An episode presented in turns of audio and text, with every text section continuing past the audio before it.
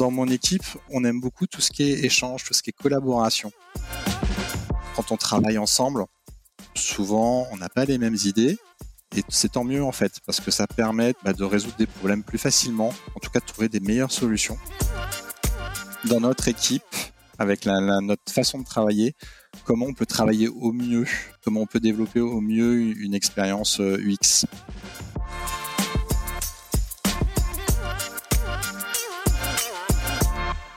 Bonjour et bienvenue dans ce nouvel épisode des podcasts Tech.Rocks. On est à la saison cinq, c'est déjà la saison cinq. Je suis Romain Kuzniak, je suis le C T O et Head of Product Management de Open Classrooms. Et aujourd'hui, j'ai le privilège de recevoir et d'interviewer Alexandre Victoor. Bonjour Alexandre. Bonjour Romain. Alexandre, merci de prendre le temps d'échanger avec nous. Dans un premier temps, peut-être que nos auditeurs ne te connaissent pas. Est-ce que tu peux nous raconter un petit peu ton parcours et qui tu es? Alors, je suis Alexandre Victoor, je suis C T O chez euh, Comet, Comet Meetings. À la base, moi, je suis un, un passionné de développement. J'ai, euh, j'ai fait une école d'ingénieur, c'était quand? C'était fin des années quatre-vingt-dix. À, à l'époque, the place to be, bah, c'était la, la Silicon Valley. Du coup, j'ai commencé ma carrière dans une, dans une start-up aux, aux États-Unis. Finalement, je suis vite rentré en France. J'ai travaillé comme beaucoup, euh, beaucoup d'entre nous euh, en société de services, ce qui m'a permis de voir pas mal de, d'environnements différents. Et puis, j'ai eu une drôle d'idée en deux mille huit, après l'affaire Kerviel, après la, la chute de Lehman Brothers. Bah, je me suis dit que c'était bien d'aller euh, voir un petit peu euh, ce qui se passait côté finance. Bah, j'ai été embauché par la Société Générale côté, euh, côté banque de finance de, de marché. Ça m'a bien plu, j'ai travaillé sur pas mal de, de projets différents, des, des projets vraiment... Euh, pour des traders, beaucoup pour des commerciaux, beaucoup de sites internet aussi, ce qui était en fait euh, finalement pas si répandu que ça. Euh, il n'y avait pas une grosse culture web euh, quand je suis arrivé à la, à la Société Générale et puis bah, on a développé ça. Vraiment, j'ai fait, euh, j'ai fait des trucs pas vraiment très, très chouettes, mais au bout de, de quelques années, bon, bah, ça m'a un petit peu, euh, bah, ça m'a un peu lassé, hein, normal. J'y suis resté quand même pas mal, pas mal de temps, à peu près neuf ans. Et je suis revenu euh, à mes premières amours, donc plutôt les startups. J'ai bossé dans une startup dans le monde de l'assurance, et puis ensuite, euh, bah là, je, je suis, à, j'ai eu la chance de, de rejoindre Comet et de partir euh, quasiment d'une, d'une feuille blanche. Quasiment d'une feuille blanche, parce que bah, en étant à la base plutôt passionné de, de technologie, en fait, progressivement, je me suis pas mal tourné vers euh, vers les, les pratiques de développement, vers euh, ce qu'on appelle souvent les, les méthodes agiles. T'es en quelle année que tu as rejoint Comet? J'ai rejoint Comet il y a, il y a quatre ans, en deux mille dix-neuf. Et donc, parle-nous un petit peu de, de ton rôle et de cette feuille blanche que tu as pu... Alors, Comet, à la base, c'est pas du tout une, une entreprise tech. Le business de Comet, c'est les... En fait, Comet, c'est un, c'est un spécialiste en fait, des, des, des moments de collaboration. Comet en fait propose des, des lieux très très sympas euh, à Paris, mais aussi à Bruxelles, euh, à Madrid, pour que les entreprises puissent euh, se réunir, organiser des séminaires, des formations.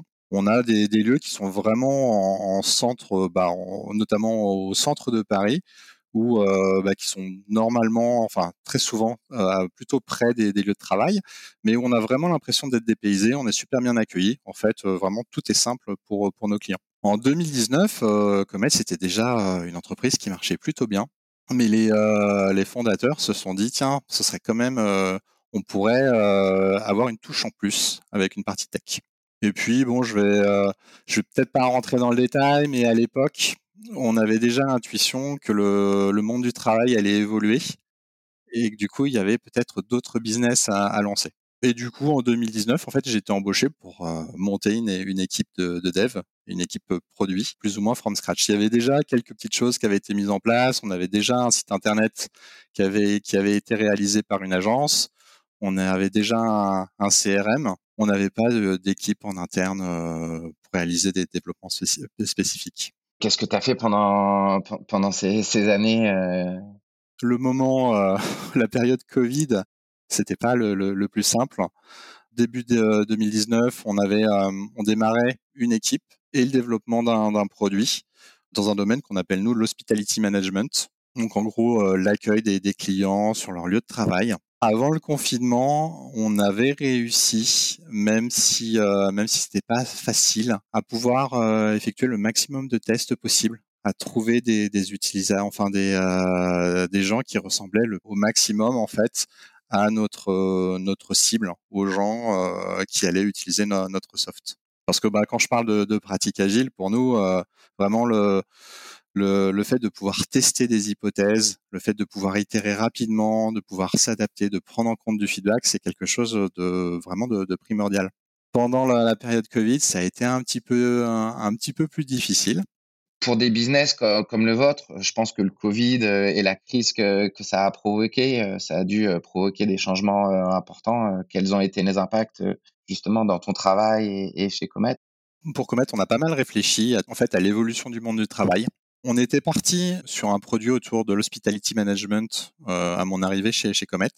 Et puis, on s'est rendu compte euh, avec la période Covid que, que finalement, nos clients historiques utilisaient de plus en plus euh, bah, les, les canaux de, de notre site web, les applications mobiles. Du coup, on s'est plutôt recentré là-dessus. Et puis, on s'est rendu compte aussi qu'il y avait beaucoup, beaucoup de choses à faire au niveau de, de l'outillage pour, euh, bah, pour mes collègues, euh, que ce soit les commerciaux ou les opérationnels qui travaillent euh, directement sur site. Aujourd'hui, mon équipe, elle s'occupe de pas mal de, de produits différents, que ce soit des produits qui permettent bah, de, de mettre en valeur ou de, euh, bah, de proposer nos offres, nos différentes offres, donc à, à nos clients extérieurs, mais aussi euh, bah, des, des produits qui permettent à à mes collègues, que ce soit les commerciaux, ou que ce soit aussi, ça peut être aussi le département finance, ou ça peut être euh, bah, les gens qui sont en charge de l'accueil sur nos sites, ou les, les experts techniques qui travaillent aussi directement dans les lieux Comet, bah, de, de travailler le, le plus efficacement possible.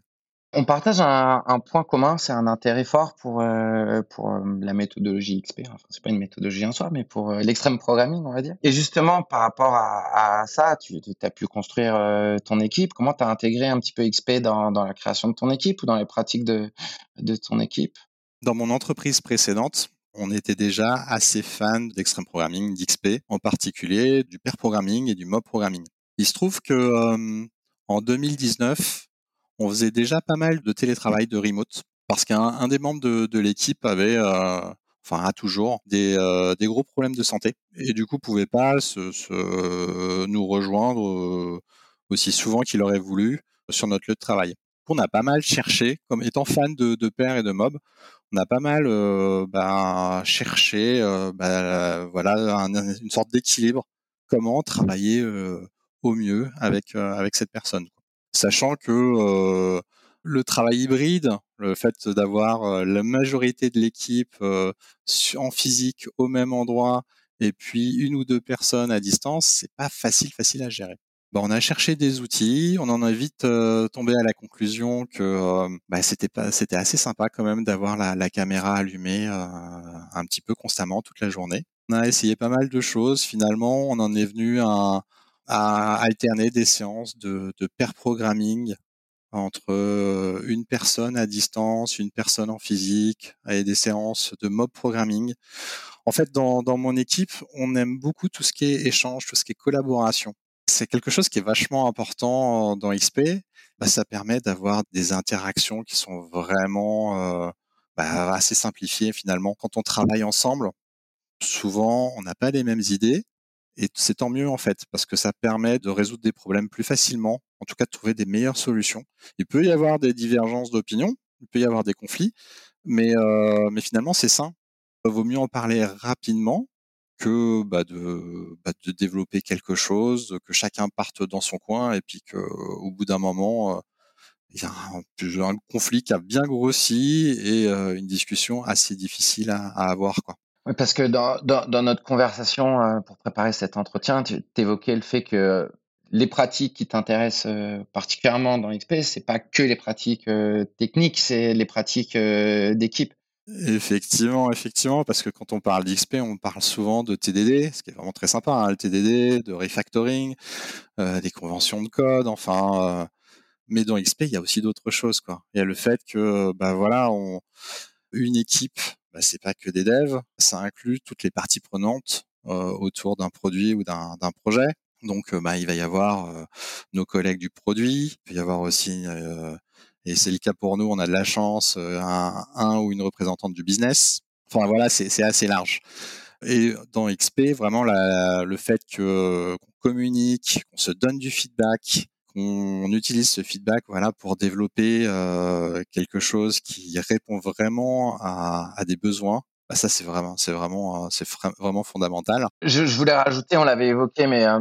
Extreme Programming souffre de son titre parce que au, au final on a l'impression que c'est un truc de codeur un peu euh, fou, euh, on va coder à, de façon extrême, alors qu'en fait euh, bah, je préfère largement le, le sous-titre de la deuxième édition qui est Embrace Change. C'est vraiment la, un élément clé de la, de la philosophie euh, derrière. En parlant des pratiques, tu, tu m'avais évoqué qu'il y avait une pratique euh, bah, qui est un peu euh, différente de, de ce qu'on peut rencontrer euh, en général dans, dans des boîtes qui font aussi euh, du télétravail. Je sais qu'il y en a beaucoup euh, chez vous. C'est euh, des pratiques autour euh, du synchrone, là où généralement euh, le télétravail euh, promeut l'asynchrone. Euh, je sais que vous avez mis des pratiques euh, justement autour de, du synchrone. Est-ce que tu peux nous, nous en parler un peu plus ? Alors effectivement, euh, nous on est, on a un Slack. Euh, c'est très sympa Slack. On le surutilise pas quoi. On utilise un autre outil qui s'appelle, alors j'espère que je vais bien le prononcer, hein, qui s'appelle Gather Town, qui permet en fait de reproduire euh, à la maison, quand on est en télétravail, les interactions qu'on pourrait avoir euh, quand on est euh, tous ensemble euh, en présentiel. Ça ressemble à un, à un jeu vidéo euh, des années quatre-vingts quatre-vingt-dix. On, est, on évolue avec un petit sprite, un petit bonhomme euh, dans un, un univers en, en deux dimensions. Ça n'a pas l'air très sérieux comme ça. Mais, mais, mais, le, le truc, c'est que quand, en fait, si je déplace mon, mon petit personnage à côté du tien, automatiquement, en fait, il y a une session de, de visio, de webcam qui démarre. Et ça peut marcher aussi en groupe. Et puis, il y a plein de petites fonctionnalités sympas, comme, par exemple, le fait de pouvoir, euh, même euh, pendant une, une séance de visio à plusieurs, euh, le fait de pouvoir chuchoter, enfin, prendre quelqu'un en, appart- en aparté. Et en fait, euh, bah, depuis le moment où on a essayé cet outil dans l'équipe, ben, on l'a adopté. Et on est toute la journée dessus, que l'on soit euh, euh, au bureau, siège de Comet, dans un lieu Comet ou, euh, ou à la maison. Et on a, bah, il y a des membres, euh, il y a notamment un membre de l'équipe aujourd'hui qui est, euh, qui n'est pas en, en région parisienne. Pour euh, pour cette personne, c'est, c'est top parce qu'en fait, bah, il y a les avantages du, du télétravail et en même temps, il n'y a pas l'isolement. On se parle, on se voit tous les jours. Justement, les bénéfices pour toi que tu as vus par rapport à ça, tu, tu parles d'isolement. Euh... C'est quoi ? C'est reproduire aussi les conversations euh, informelles euh... Bah, exactement, ouais. Il y a le, le... Il y a, il y a un peu l'équivalent des conversations à la, à la machine à café. Il y a le fait, de, bah voilà, si on a, si jamais il y a une question, on pourrait euh, envoyer un petit message Slack. Mais là, bah, on peut voir aussi dans Gather où est la personne à qui on veut poser la question et puis aller lui poser directement, comme si on était vraiment au même endroit. Et du coup, ça permet vraiment d'être d'être plutôt efficace parce que finalement, le temps qu'on entre le moment quand on travaille en asynchrone, on a si vraiment on doit attendre, euh, je sais pas moi, une heure entre le moment où on écrit une question et le moment où on a une réponse, ça fait une heure souvent de perdu parce que bah voilà, qu'est-ce qu'on fait pendant ces, euh, cette heure ? Est-ce qu'on commence à travailler sur un nouveau sujet ? Et du coup, on perd le contexte sur le, le sujet précédent. Enfin, voilà, le, le moins on, on switch de contexte, le mieux on se porte, le plus on est productif. Et euh, Gather, avec des, des pratiques X P de, de pair programming, donc de, du, de l'écriture de code en, en binôme ou de mob programming à plus de deux encore, c'est, c'est quelque chose de très, très chouette. Vous l'utilisez aussi en dehors de l'équipe ? Alors, parfois, on a des visiteurs, ouais. Quand on a, par exemple, on travaille euh, sur des produits pour les commerciaux, on a les commerciaux qui, qui viennent nous, nous rendre visite. C'est assez rigolo. Au début, les gens se disent, euh, quand ils rentrent dans une pièce, par exemple, là, je, sur, euh, parce que souvent, on a des, des, des écrans assez grands. Hein, et, euh, s'ils voient ce, ce truc-là, ils se disent, ah, mais ah, zut, t'es en, t'es en réunion. Mais non, je suis pas vraiment en réunion. Je suis en train de travailler avec un tel ou un tel. N'attends pas que ça se termine parce que bah, ça va être comme ça toute la journée, quoi. C'est super intéressant. Est-ce qu'il y a, il y a d'autres pratiques X P que tu, tu voulais mettre en avant ? Alors, il y a un truc qui, pour moi, est assez important. Et j'avoue, euh, en arrivant chez Comet, j'avais oublié que c'était mentionné dans la, la deuxième édition de, d'X P. C'est le fait de, d'avoir des cycles d'une semaine. Il me semble que dans la toute première édition de, du livre, Ken Beck euh, parlait de, de cycles de deux semaines.